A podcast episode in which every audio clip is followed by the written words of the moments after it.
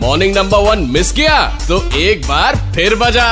Indians की कौन सी आदत है जो लाख समझाने के बावजूद सुधरेगी नहीं जब ट्रेन रुके रहेगी तब लोग उठेंगे नहीं और जब ट्रेन छोड़ने वाला होता है तब लोग भाग भाग के उठेंगे अक्सर लड़कों को लड़कियों पर प्यार तभी होता है जब उसकी एंगेजमेंट हो जाती है